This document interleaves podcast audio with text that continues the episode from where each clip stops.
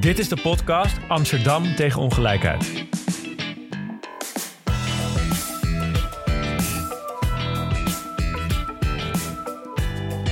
Dit is mijn eerste keer. De eerste keer dat je een podcast opneemt? Of de eerste Ja. keer deze podcast?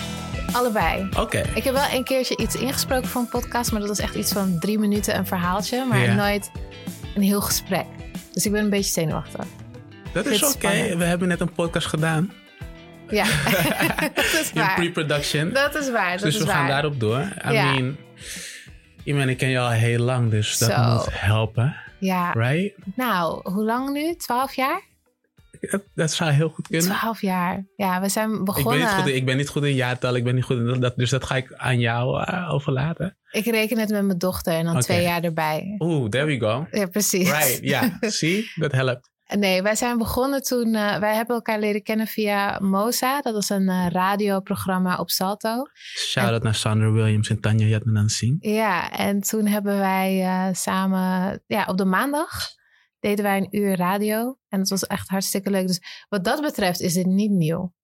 Nee, het is even, de, de, even teruggrijpen naar onze. We hebben veel gedaan hiermee. Zo, We hebben, we hebben echt heel veel gedaan. Maar toen waren we ook, we waren meer eh, de makers. ja, En nu zijn wij het onderwerp. Dus dat is anders. klopt.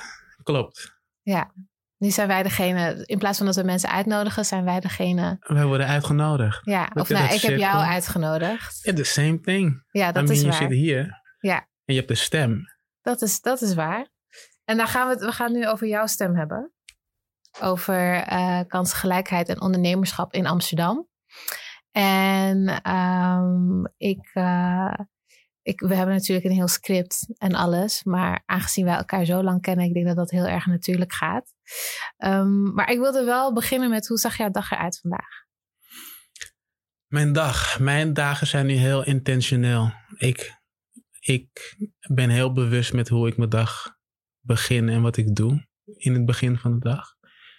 Ehm, en zeker nu eh, deze, kijk, ik wil zeggen semi-lockdown, maar dat was het al. Nu is het een, wat, een driekwart lockdown. Het is Ja. geen full lockdown. Ik Ja. weet niet wat het is. Maar ik probeer in ieder geval zo min mogelijk het huis uit te gaan. Ehm, dus mijn dag vandaag begint wel met een check-in. Zeg maar, Mhm. hoe gaat het op de zaak? Want we zijn nog open met water en brood voor afhaal. En delivery via thuisbezorgd. Waterenbrood.com. en dan begin ik eigenlijk, ik lees veel. ja, Ik lees veel deze dagen.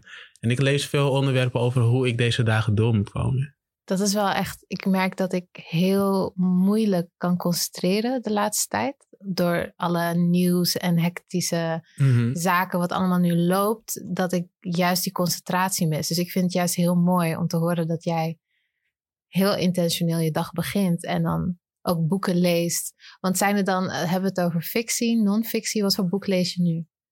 Ehm, ik heb net het boek afgerond. Oh, die staat in de shot ook. Begin Again van Eddie S. Glaude Jr.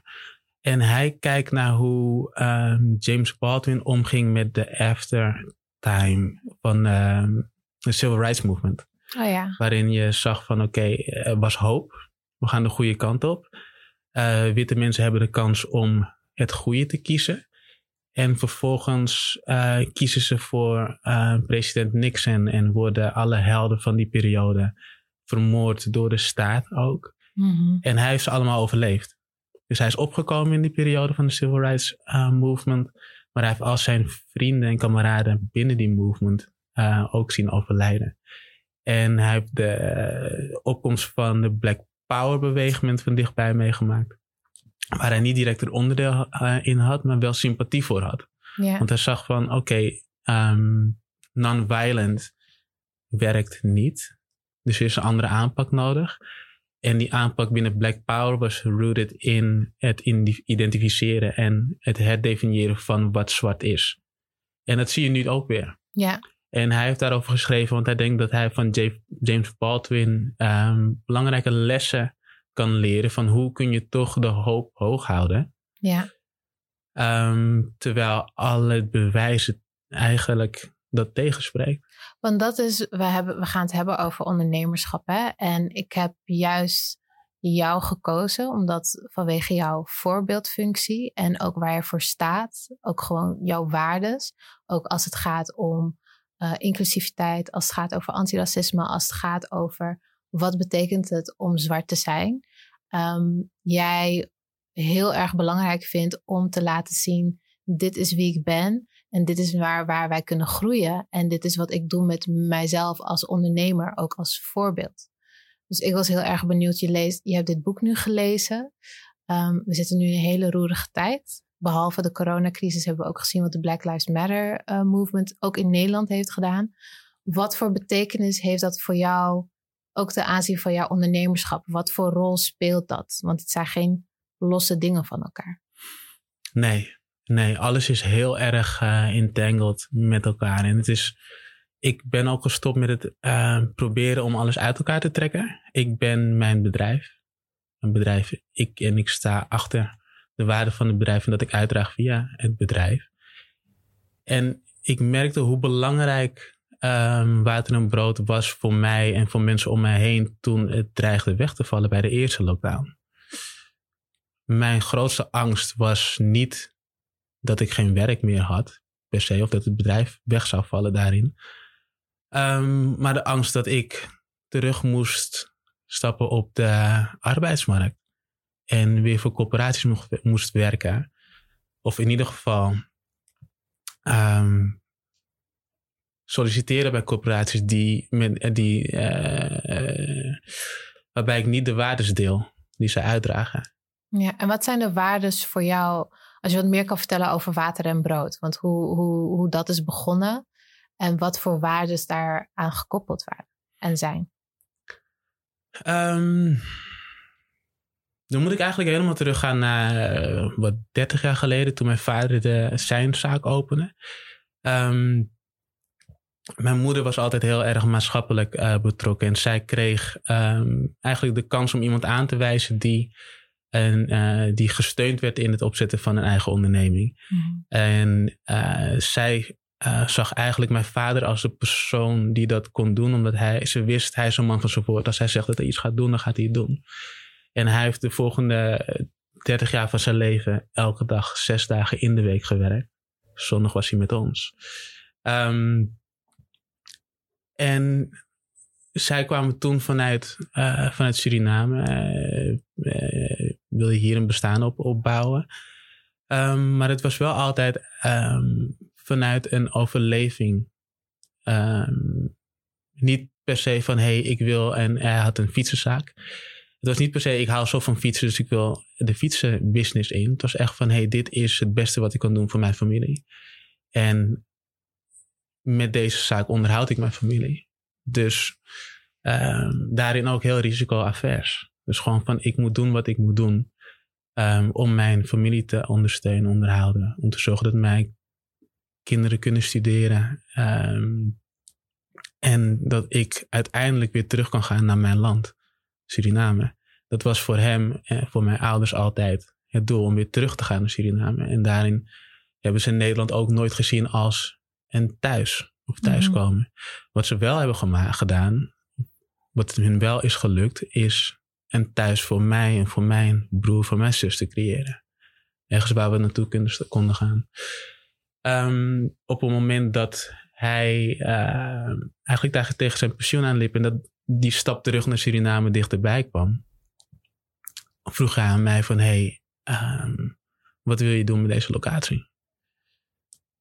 En van daaruit is Water en Brood gekomen. Ook mm -hmm.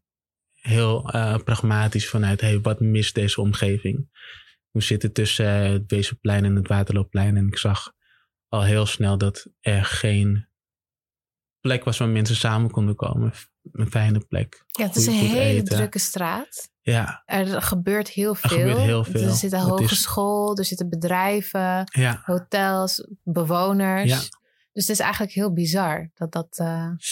Ja, kijk, het was voor mij ook uh, op een gegeven moment een telefoontje naar de overkant, waar nu Hotel Zoku is gevestigd. Die was toen um, bezig aan het verbouwen. En ik belde ze en ik zeg van, wat willen jullie dat jullie gasten zien als ze de deur uitlopen? En zij zeiden ja, een, een, een, een fijne zaak, goede koffie, lekkere lunch. Want daar gaan wij ons niet op focussen. Mhm. En dat heeft deze omgeving niet. Dus ben ik in dat gat gesprongen met water en brood.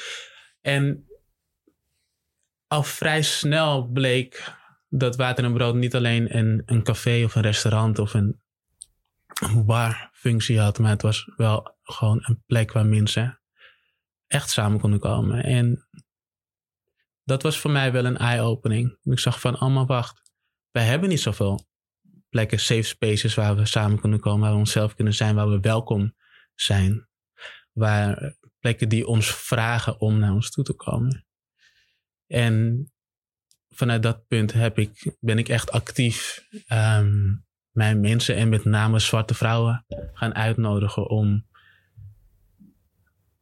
om te komen, om te ontmoeten, om workshops te geven, om lezingen te geven, om al dat, om de ruimte te gebruiken, om ruimte voor hun te gebruiken. Dus eigenlijk ehm, vanuit die, je hebt eerst die motivatie vanuit overleving en het geld verdienen en kunnen onderhouden. En wat jij hebt gedaan, de volgende generatie, ehm, is een zaak opgericht. Eerst vanuit pragmatische overwegingen. Maar je hebt een hele andere belangrijke dimensie eraan toegevoegd. Ook als het gaat. Want hoe zie jij jezelf? Want ik heb, ik heb het een paar keer gezegd en je vermijdt het een beetje, maar ik heb het dan over jouw voorbeeldfunctie. Hoe zie jij dat? Um, ik denk dat elke zwarte persoon die enigszins succes heeft in wat hij doet, een hele sterke verantwoordelijkheid voelt naar zijn gemeenschap toe. En zeker in deze periode zie ik dat het ook heel, um, heel veel druk op je schouders brengt. Want iedereen, um, zeker toen uh, Black Lives Matter uh, prominenter werd, had het gevoel van ik moet iets zeggen, ik moet mijn stem laten horen. Ik wil iets doen. Ik krijg ontzettend veel mensen uh, die stappen binnen en zeggen van hé, hey, ik, ik wil dit doen voor de zwarte gemeenschap. Mm En ook veel van ze die, hebben zelf, die zijn zelf nog niet zo stabiel dat ze daadwerkelijk um, ja, hun eigen um, ja, situatie stabiel hebben om iemand te kunnen helpen, om iemand mee te kunnen trekken. Dus dat is, dat is, dat is wat ik veel zie in, in, in de zwarte gemeenschap. Wij, wij stappen veel naar um, zorg en service.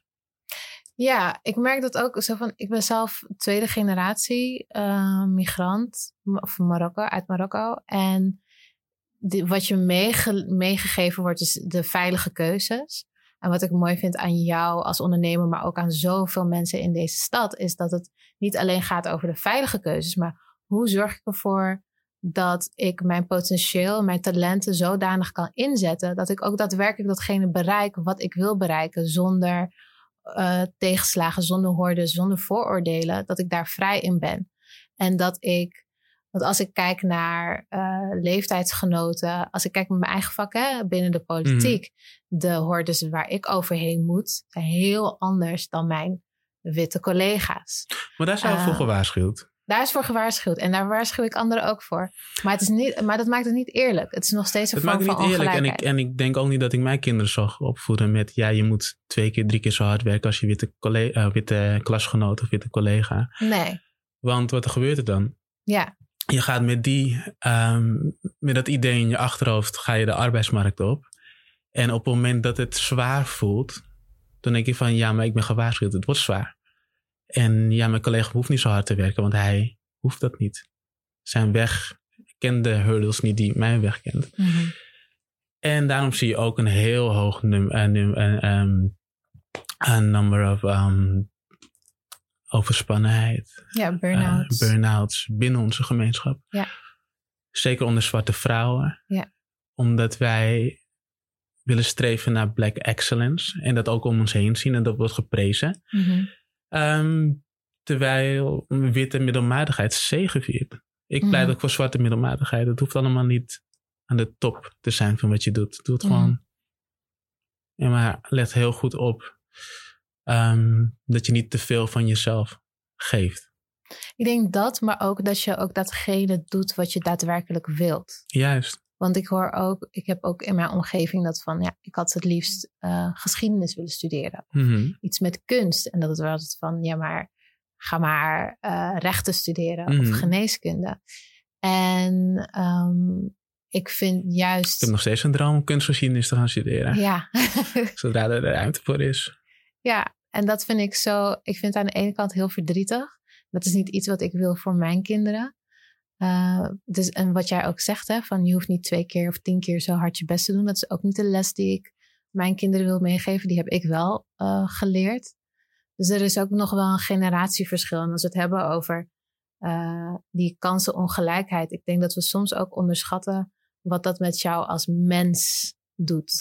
Oh, ik denk dat we onderschatten dat wij, ehm, wat het betekent om de eerste generatie te zijn die opgroeit in een omgeving die niet op jou lijkt. Ja, Mijn ouders zijn in Suriname opgegroeid. Ik kan niet aan hen vragen hoe zij zijn omgegaan met 30 witte klasgenoten die jou als anders bestempelen.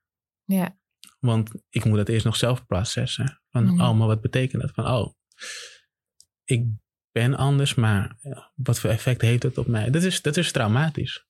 zeker. Het is traumatisch. Maar dan is het toch heel zo van, je bent nu ondernemer Mhm. eh, van water en brood. Je Mhm. gaat nu door best wel een hele heftige periode door deze crisis en lockdown. Mhm.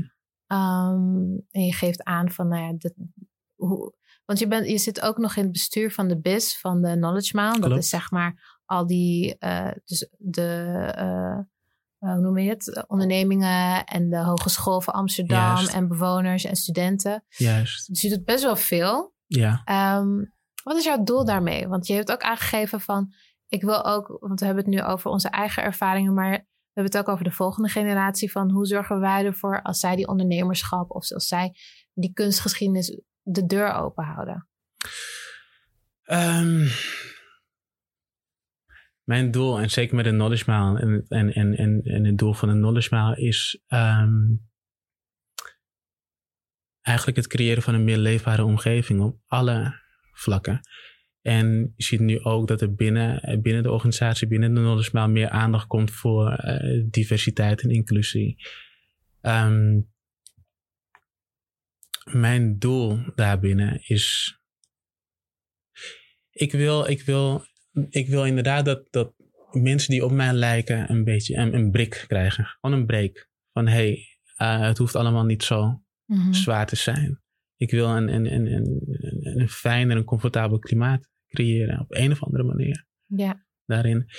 Kijk, toen ik bij het bestuur, moet ik ook heel eerlijk zeggen. eh, toen. ehm, kijk, de Knowledge Mile BIS is een, een, een, een, ehm, is een verzameling van, van organisaties tussen eh, Amstel en Stopra. Ehm, met de vraag of elke organisatie daar jaarlijks een bijdrage wil leveren. Ehm, zodat die kan in worden gezet in het ontwikkelen van, eh, van die omgeving. Mhm. Ehm, ik vond dat er iemand moest zijn aan die tafel die zou zeggen van... hé, hey, wij gaan geen zwarte pieten ophangen langs deze hele straat als het 5 december is. Dat was mijn motivatie om in het bestuur te gaan van de, van de Knowledge Mile. Ehm, gelukkig was, die, was dat nooit op tafel gekomen. maar ehm, de Knowledge is wel een hele witte organisatie. En je Mhm. zit wel aan tafel met een, met een heel wit bestuur. En ehm, de organisaties aan de Knowledge Mile zijn ook heel wit. Daar ben ik me wel heel bewust van ook. Mhm. Ik, de eerste twee vergaderingen na ehm, het George Floyd incident kon ik, kon ik er ook niet. Ik kon mezelf er niet toe brengen om aan die tafel te gaan zitten. En dat is dan ook de grootste uitdaging die ik persoonlijk heb. En denk ik die wij als, als, als, als wereld hebben. Is hoe definieer je jezelf zonder het nodig te vinden een vijand te maken. Mhm. Want uiteindelijk, we zitten niet tegenover elkaar. We zitten met elkaar aan één tafel. Ja, Ehm, maar dat betekent niet dat we elkaar en iedereen aan deze tafel begrijpen. Mhm. En dat dialoog mist ja. vaak. En, En, de is, intentie om elkaar te begrijpen daarin en, en dat gesprek niet uit de weg te gaan. is het niet ingewikkelder voor ondernemers? Ja, ze is zeker. Ik, ik weet nog wel, we hebben echt gesprekken gehad. Ehm, toen ik met mijn broer eh, de zaak op had gezet van hey, ehm, in onze uitingen moeten we zorgen dat wij witte mensen niet uitsluiten. Mhm. Ehm, en dat was toen Anousha Nzume het boek had uitgebracht, Hallo Witte Mensen. Mhm. En wij waren in gesprek om, om uh, in het restaurant een, een, uh, een boekbespreking te houden over, dat, ja, over het boek en over het thema. dus het zijn bewuste keuzes die je maakt. Mhm. maar wat ik heb gemerkt is dat uh, bepaalde. Het is heel belangrijk en ik voel ook een hele verantwoordelijkheid om, om, om, om de zaak als een plek in Amsterdam te profileren als een safe space voor mijn mensen. Want die zijn er gewoon niet. Mhm. Net zoals uh, de LGBTQ-gemeenschap de vlag uithangt om te zeggen van... hé, hey, als je hier binnenstapt, word je niet met de nek aangekeken. Mm het is hier veilig. Het is hier veilig. Ja. Je kan like, ongegeneerd jezelf zijn. Je bent hier welkom. We willen dat je hier binnenstapt. Ja. Ik denk dat wij dat als zwarte gemeenschap meer moeten hebben in deze stad. Ja. Um, want het is nu eenmaal zo dat je niet dat je je niet welkom voelt in elke plek waar je binnenstapt. Daar kunnen we niet omheen. Nee, dat is waar. En wat ik heb gemerkt is dat witte mensen het ook fijn vinden als er een gemêleerd publiek ja. aanwezig is. Dus het is voor iedereen aan tafel, voor iedereen. Het is voor iedereen fijn. Want dat heb ik wel als ik bij jou ben. Ja. Uh, en ik, kom, ik, ik doe ook gewoon vaak mijn afspraken uh, bij jou. Omdat ik het gewoon iedereen die ik dan spreek, zegt, het is zo fijn. Het is hier heel relaxed, het is heel ontspannen. En dat is niet alleen, uh, dat heeft niet alleen te maken met het feit dat er heel lekker eten is. Maar het, is belangrijk. Het is belangrijk, het is maar belangrijk. het is ook het gevoel wat je krijgt wanneer je binnenkomt van... hé, hey, dit is een hele fijne plek waar ik me, mezelf veilig kan voelen. Ja. En heel ontspannen. Dat heb je op meerdere plekken in Amsterdam. En bij jou heb ik dat omdat ik jou ken natuurlijk, maar ook weet waar het vandaan komt. Ja, kijk, de zwarte gemeenschap heeft niet een cultuur van uit eten gaan. Gewoon niet. Wij, uh, we koken. Um, als wij, we gaan niet echt de stad in om een drankje te doen. Is dat niet een generatieding? Want ik merk dat binnen mijn gemeenschap is dat echt een generatieding. Want mijn generatie is daar wel weer enorm van? Nou, ik merk dat veel, uh, veel jonge zwarte mensen die bij mij binnenstappen. Um, je, kan, je kan zien iemand die comfortabel is om van een menu te bestellen en wie niet. Mm um, en ik wil, en, en, en, ik wil in ieder geval dat er een veilige ruimte is, zodat mensen niet te zelfbewust zijn van het feit dat ze in een restaurant zijn en bestellen van een menu en misschien niet weten hoe of wat. Mm Al dat. Mm Weet je, het is, ik ben er voor hun, ik ben hun. Ja. Weet je, dat, is, dat, dat vind ik belangrijk. Ja. En dat moeten ze ook kunnen zien. Dus op het moment, ik, ik, ik zeg ja, ik ben een black-owned business. Maar je hebt ook black-owned business die geen zwarte mensen aannemen. Omdat zij niet willen worden gezien naar de buitenwereld als een black-owned business. Want dat heeft ook weer een stigma. Ja. Er is niemand zo um, hard naar onszelf toe als onze gemeenschap zelf. Ja. Ja kan ik over meepraten. ja. Want is dat wat, deze crisis, hè, wat deze, deze corona, uh, deze tijd in corona heeft mij echt wel als persoon uh, enorm geconfronteerd met mezelf. Ik ben ook heel streng tegen mijzelf geweest gedurende deze periode. Maar ik kan me voorstellen, vanwege die verantwoordelijkheidsgevoel, maar ik kan me voorstellen als ondernemer, dat dat voor jou ook. Uh, hoe ging je daar oh, in het begin mee om? Oh, niet goed. Nee, nee, niet goed. Nee, ik, ik, wilde, ik wilde die zaak verkopen. en het was weer een zwarte vrouw die mij de kracht insprak om dat niet te doen. En mij, het, het, belang van die zaak um, weer uh, herinneren aan het belang van die zaak. En dat het niet weg moest vallen, want we hebben er gewoon niet zoveel. Um, maar het was, het was wel een periode van: hey, um, wat moet ik doen? Wat, wat, wat, wat nu? En wat als dit wegvalt? Um, moet ik dan weer gaan solliciteren? Ik, mm ik, hoor nog steeds de horrorverhalen van 200 sollicitaties en geen telefoontje terug. Like, ik wil niet terugstappen in die, in die wereld.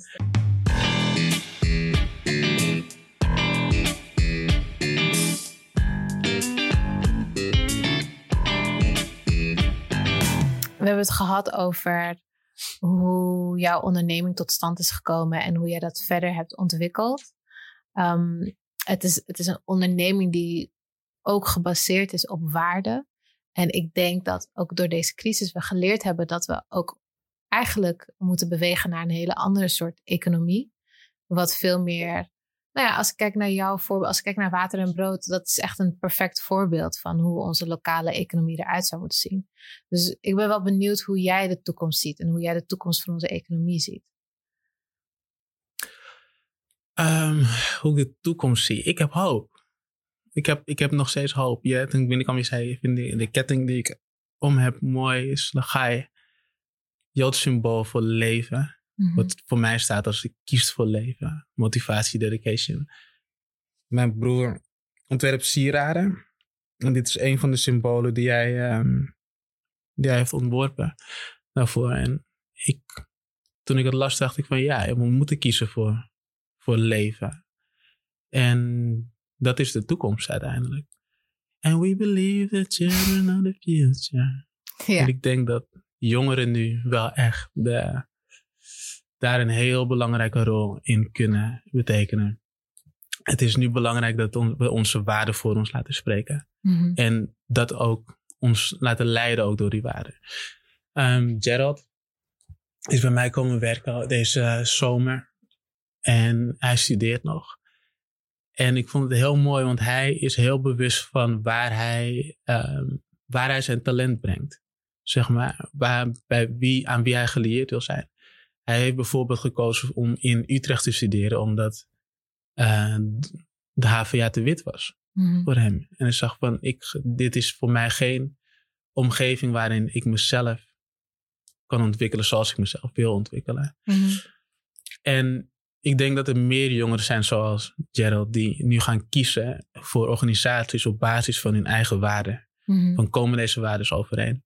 Mm We hebben gezien um, wat het effect is uh, uh, geweest van, uh, van de jongerenprotesten voor klimaat. Ja.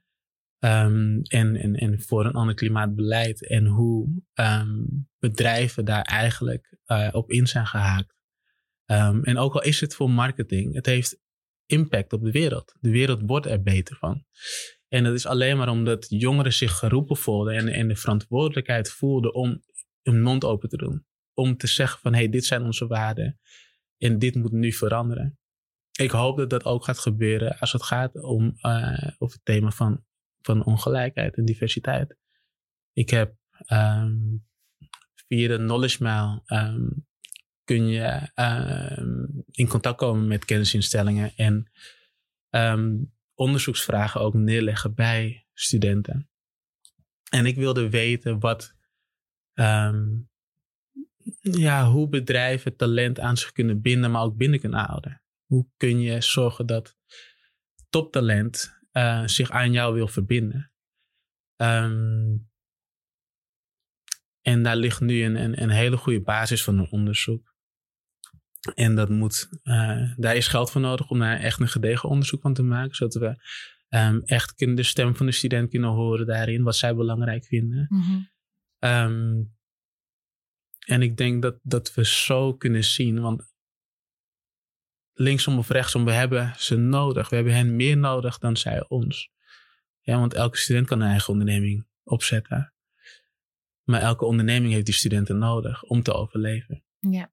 En in de, naar de toekomst toe, gericht naar de toekomst, hoe ziet de toekomst eruit?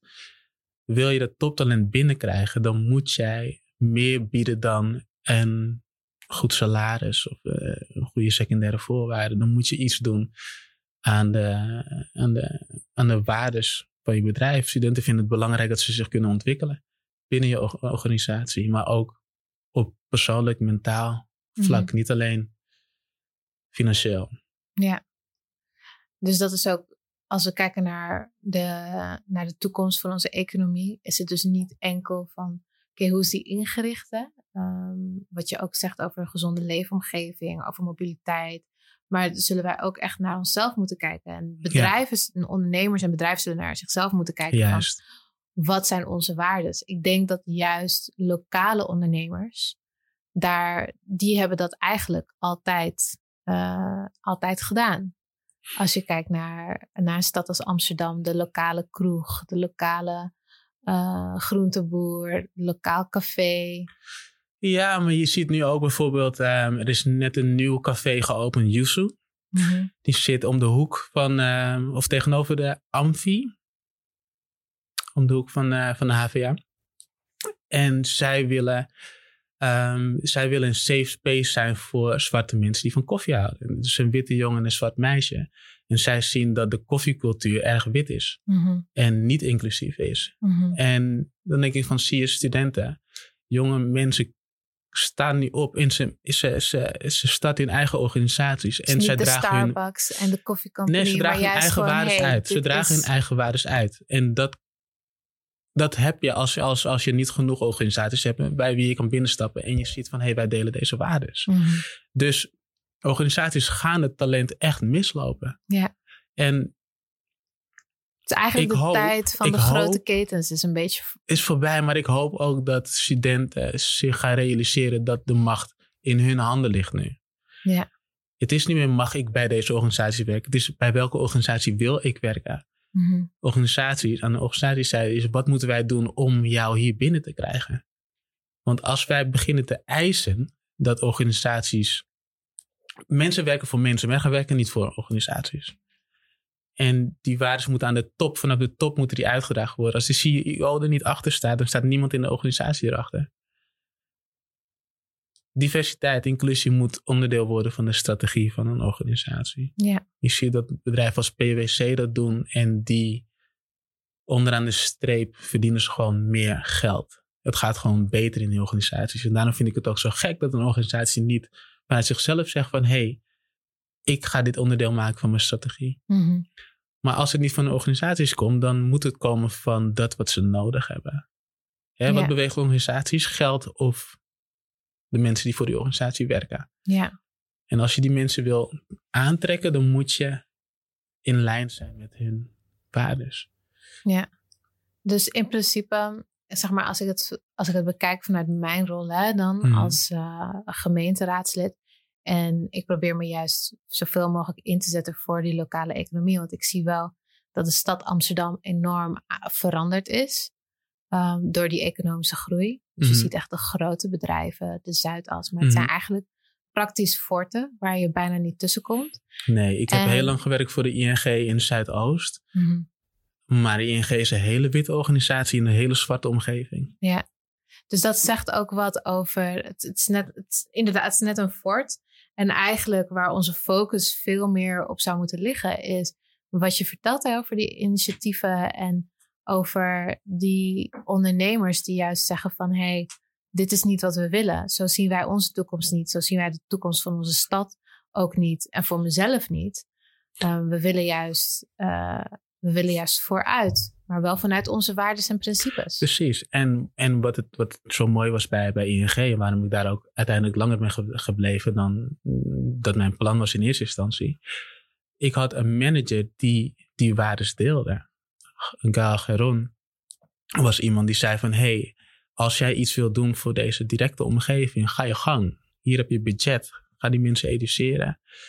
Um, we hebben veel gedaan voor, uh, voor World of Food toen met, met het. Uh, uh, dus ook een voorbeeld voor lokaal ondernemerschap. Ja, met het, met het, met het adviseren project. van hey, wat, hoe, hoe start je onder. Want het zijn geen ondernemers, maar we zijn naar hun toe gegaan. Dus zeggen van hey, hier moet je aan denken, hier moet je op letten. Um, en het was, het was wel mijn manager die daar de ruimte voor gaf. Dus het gaat uiteindelijk wel. Kijk, je hebt de waardes van een organisatie, maar je hebt de mensen binnen een organisatie die die waardes uit moeten dragen. Mm-hmm. En dat maakte voor mij van: oké, okay, ik zit binnen deze organisatie, ik zit binnen Zuidoost, ik wil iets doen voor deze mensen. Want uiteindelijk, je kan je ook. En het, en het gebeurt, mensen, mensen doen de oogklippen op en ze gaan naar hun werk en ze gaan weer naar huis. Mm-hmm. Um, maar het kan anders. Het kan echt anders. Ja, wij zijn nu met onze fractie bezig met een nieuw project genaamd Community Wealth Building. Waarbij we juist de lokale economie willen versterken. Want het is soms ook wel ingewikkeld. Hè? Kijk, als gemeente wil je niet, als politiek wil je niet zeggen van jullie moeten dit doen en jullie moeten zus doen. Ik denk dat de politiek en wat ik mijn rol vind, is veel meer faciliteren. dat er ruimte is voor iemand die zegt: Ik wil nu ondernemen en dit is wat ik wil doen. En dit is wat ik wil doen voor mijn buurt. Of dit is wat ik wil doen voor mijn gemeenschap. En ik denk dat wij willen dus bezig zijn met community wealth building. Dus echt de wealth van de gemeenschap Mhm. opbouwen, maar dan vanuit de gemeenschap en die ruimte bieden. Ik denk dat dat veel meer moet gebeuren op politiek niveau, omdat wij soms, of nou ja, soms best wel veel de ogen sluiten voor ja, de kleinschalige mogelijkheden. Want je wilt gra- graag gaan voor de grote wins. Hè? Ik bedoel, Mhm. van oh, Uber is naar Amsterdam gekomen, of dit grote bedrijf is naar Amsterdam Mhm. gekomen, werkgelegenheid. Maar eigenlijk wat de stad Amsterdam maakt, zijn juist die, dat is niet Uber. Dat is juist die café. Dat is juist die eh, kledingzaak. Dat is juist die 100%. kleine ondernemer. 100%. Kijk hoe je die kleine onderneming kan steunen, inderdaad. Kijk of die ondernemer die je wil steunen dezelfde waarde uitdraagt van, van GroenLinks. Ja? En, en dat kan al heel klein zijn. Waar bestel je je lunch bijvoorbeeld?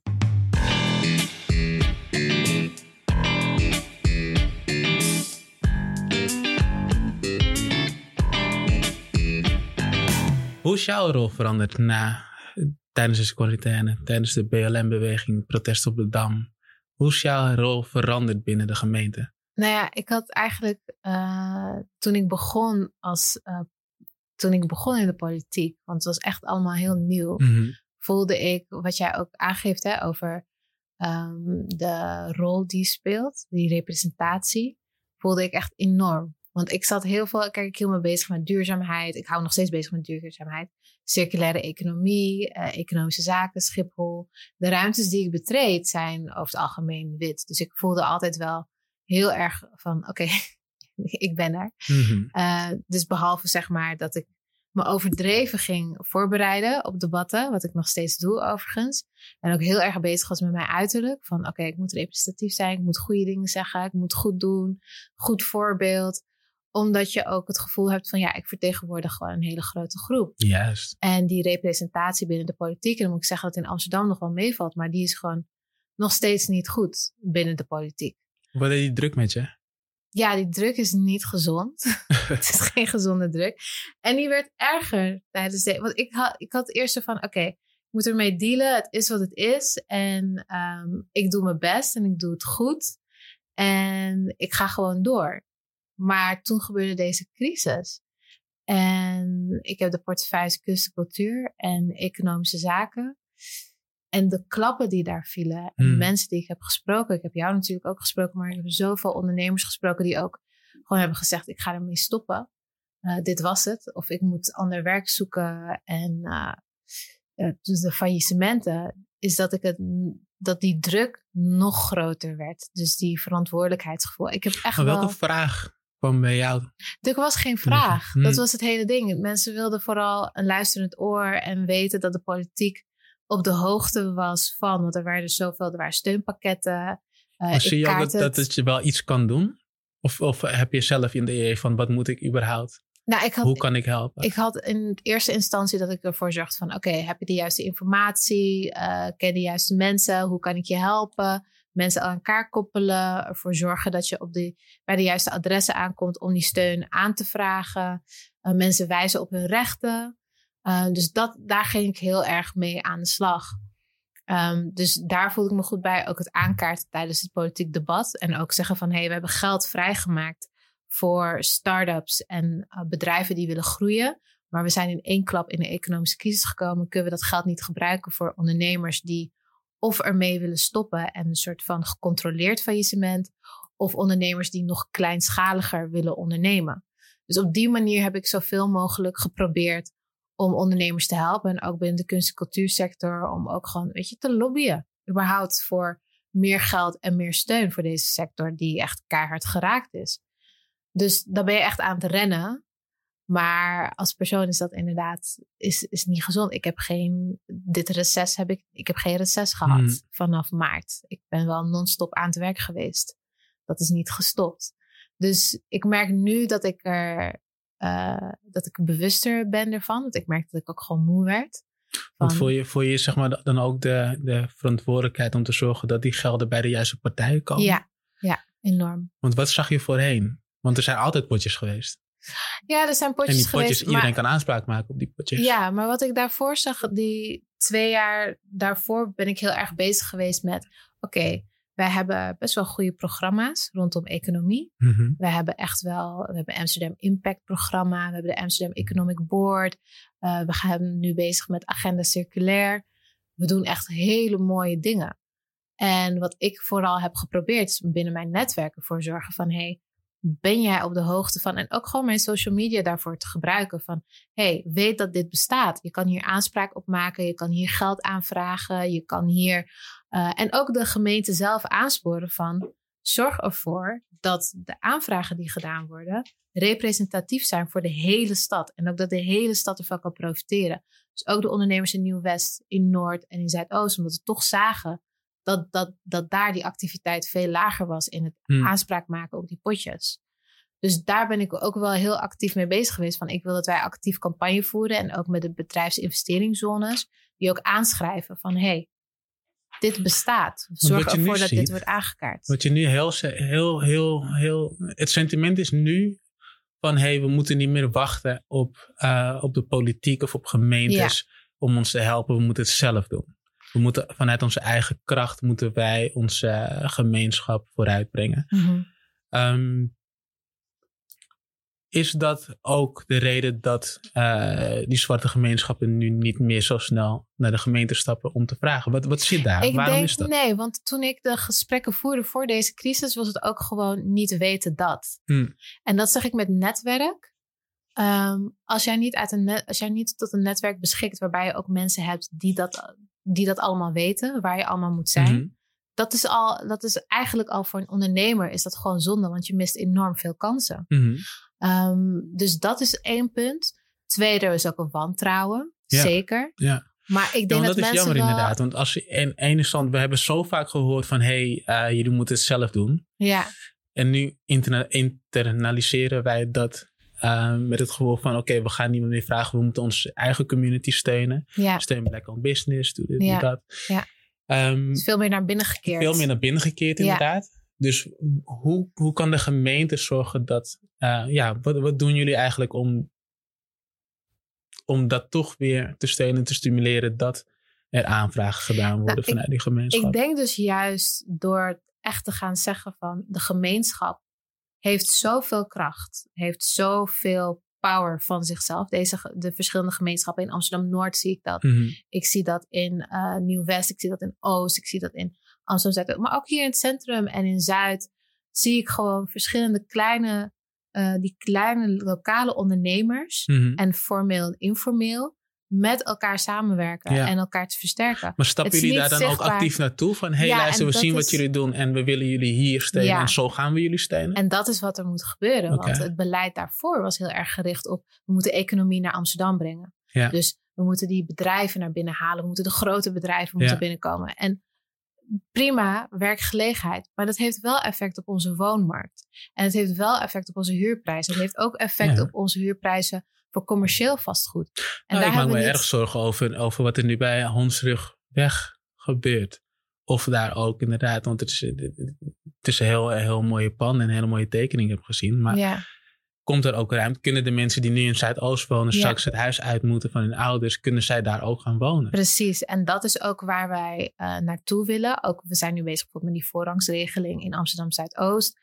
Ehm, het versterken van lokale economie, de investeringen die we daar nu doen. Maar zijn het juist- voorwaarden die gesteld worden aan, Ja. aan ontwikkelaars? Ja. Ja. Hoe ziet zo'n voorwaarde eruit?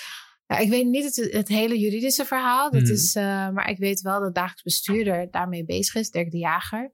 En die ook heeft gezegd van, ehm, dit is, ik weet, want er was nog een hele discussie hè, over die appartementen. Mhm. Ja, ze hebben mijn gezicht gebruikt in, in, in, in, in een eh, campagne. Ik, ik weet niet hoe of waar. Ik ben het ook niet mee eens. Maar als je mijn gezicht gebruikt, wil ik wel dat je mijn waardes deelt. Ja, en dat is niet, Ik heb geen idee. ja. Daarom, ik, iemand stuurde me naar me toe. Ik dacht van, hé, hey, wacht even, dit, dit, ben ik.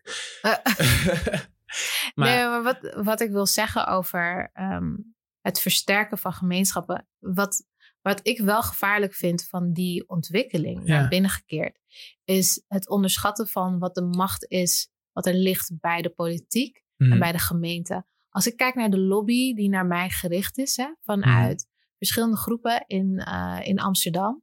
Die is zo sterk en zo gericht. Het is heel, het is heel strak. Dus bijvoorbeeld begroting. En dan is het van, van dit en dit en dit zien wij in de begroting. Hier zijn we het wij niet mee eens. Willen jullie met ons koffie drinken? En uh, kijken over uh, of dat beleid veranderd kan worden. En die lobby is gewoon heel. Bepaalde gemeenschappen binnen Amsterdam hebben dat heel erg sterk. Maar juist de gemeenschappen die het het meest nodig hebben, daar is het heel erg van. Ik, de, laat maar zitten. Mhm. Wij regelen het zelf. Maar hoe kunnen we dat leren? Zeg maar? hoe, kunnen we, hoe kunnen we leren van gemeenschappen die dat wel doen, die het wel, wel heel sterk in zijn? Hoe, want dat zijn vaak ook gemeenschappen die heel erg voor zichzelf zijn en ook niet toegankelijk zijn. Zo tenminste zo van buiten lijkt het. Hoe kunnen we dat toch en dat is wat ik denk dat ook het probleem is. Want ik praat juist met deze ondernemersverenigingen. Mhm. En als ik dan aangeef van hey, kijk buiten je bubbel, is het heel ingewikkeld van ja, we willen het heel graag, maar we weten niet hoe. En ik denk dat wij daar als gemeente veel meer op moeten inzetten. Mhm. Veel meer kruisbestuiving. Yes. Veel meer dat deze groepen elkaar leren kennen. Dat die ondernemersvereniging die al honderd jaar bestaat, dat die uh, kennis gaat maken met een nieuwe ondernemersvereniging die net opgestart is. Van hoe doe je dat en hoe gaat dat en wie moet je spreken bij de gemeente en hoe regel je dat? Daar moeten wij veel meer in gaan investeren. In veel meer kennisdeling binnen de stad. En bij ondernemers, zeg maar bij scholen en bij MBO en al dat soort dingen is dat veel makkelijker omdat je als gemeente daar veel meer over gaat.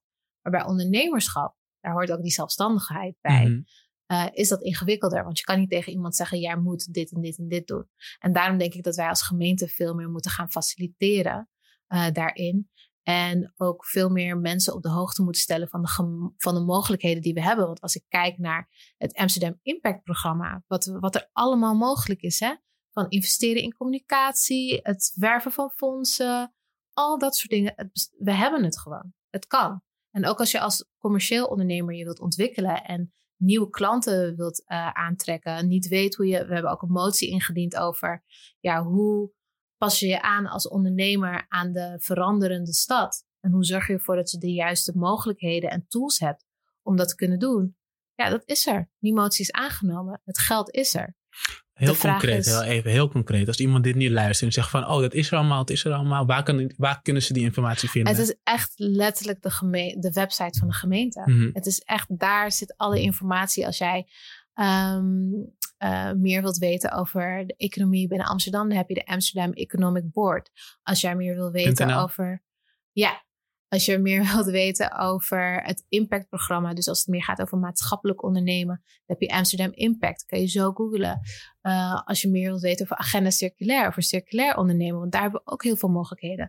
Kun je dat ook zo uh, erbij pakken. Dus het is ook, het is makkelijk te vinden, maar je moet net weten dat het, dat het bestaat. En mhm. dat is wel iets waar ik me de afgelopen twee, tweeënhalf jaar keihard voor heb ingezet van.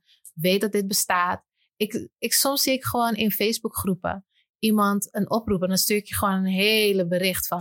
En we hebben dit en we hebben dat en we hebben zus. En geef het vooral door. Want dit, uh, dit, dit zijn de mogelijkheden. Dus, uh, dus dat, de tijd zit erop, hoorde ik net. Dus we moeten helaas afronden hey, we hebben veel keys gedeeld. Ja. Dankjewel. Daarvoor. Ja, dank je. Jij dan bedankt dat je aangeschoven bent. Het is toch echt wel een throwback naar de, naar de radio. Het is wel gezellig. Ja. ja. Nee, enorm bedankt dat je bent gekomen. Echt enorm. My pleasure. Je luisterde naar Amsterdam tegen ongelijkheid. Deze podcast werd gemaakt door Lonneke van Genuchten, Nick van Bree en Ibrahim Eldewi en Floris Bosma maakte de muziek. Heb je vragen of opmerkingen? Ga dan naar amsterdam.groenlinks.nl/slash podcast. Vond je het een leuke podcast? Laat dan een recensie achter. Daar zijn we erg blij mee. Bedankt voor het luisteren en tot een volgende keer.